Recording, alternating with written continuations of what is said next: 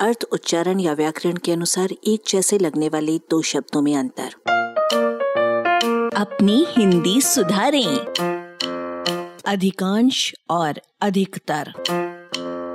अधिक और अंश से बना अधिकांश ऐसे शब्दों के साथ प्रयुक्त नहीं होना चाहिए, जिनसे व्यक्त इकाइयाँ एक एक करके गिनी जा सकती हों। उदाहरण के लिए अधिकांश विधायक और अधिकांश ट्रेने में अधिकांश का प्रयोग गलत है। सही उदाहरण होंगे अधिकतर विधायक और अधिकतर ट्रेनें। हाँ एक ही ट्रेन के बारे में कहा जा सकता है कि अधिकांश ट्रेन भरी है या ट्रेन का अधिकांश भरा है। अधिकांश के अन्य सही प्रयोग देखिए। अधिकांश गेहूँ, अधिकांश गाना, अधिकांश माल, अधिकांश भीड़, अधिकांश कपड़ा, अधिकांश खेत, इत्यादि।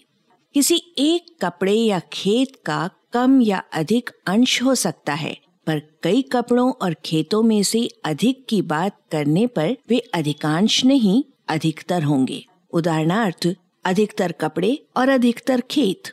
अधिकांश पेड़ का मतलब है, पेड़ों की संख्या में से तुलनात्मक रूप से अधिक। अधिकांश एक वचन रहता है, इकाई का हिस्सा व्यक्त करने के लिए तथा उससे गिनी न जा सकने वाली सीमा और मात्रा व्यक्त होती है। जैसे अधिकांश मैदान या अधिकांश फ्रिज खाली था इसमें, जबकि अधिकतर प्राय गिना जा सकने वाला बहुवचन होता है, जैसे अधिकतर आदमी। अधिकांश आदमी नहीं, जब तक कि आदमी विशेष के अपेक्षाकृत बड़े टुकड़े या अंश की बात ना हो। अधिकतर संदूक भर गया, गलत है। अधिकांश संदूक भर गया, सही है। उधर अधिकतर संदूक भर गए ये सही है और अधिकांश संदूक भर गए, ये गलत। अलबत्ता, अधिकतर संदूकों का अधिकांश भर गया, ये भी सही है। अधिकतर फ़िल्म बेकार थी, गलत है। अधिकांश फ़िल्म बेकार थी, सही है। अधिकतर भीड़ चली गई, गलत है। अधिकतर लोग चले गए, सही है। इसके विपरीत, अधिकांश भीड़ चली गई, सही है। अधिकांश लोग चले गए, गलत। उसकी बात का अधिकांश बकवास है।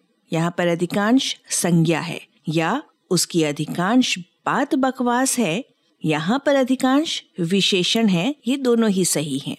उसकी अधिकतर बातें बकवास हैं, सही है। उसकी अधिकतर बात बकवास है, ये गलत है, और उसकी अधिकांश बातें बकवास हैं, ये भी गलत है। यदि अंश या भाग के साथ अधिकांश और अधिकतर में से एक को लगाने की मजबूरी आ पड़े तो अधिकतर लगाया जाएगा।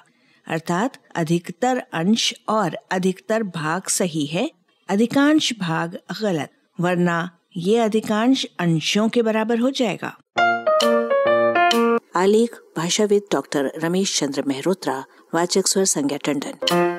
अरबा की प्रस्तुति।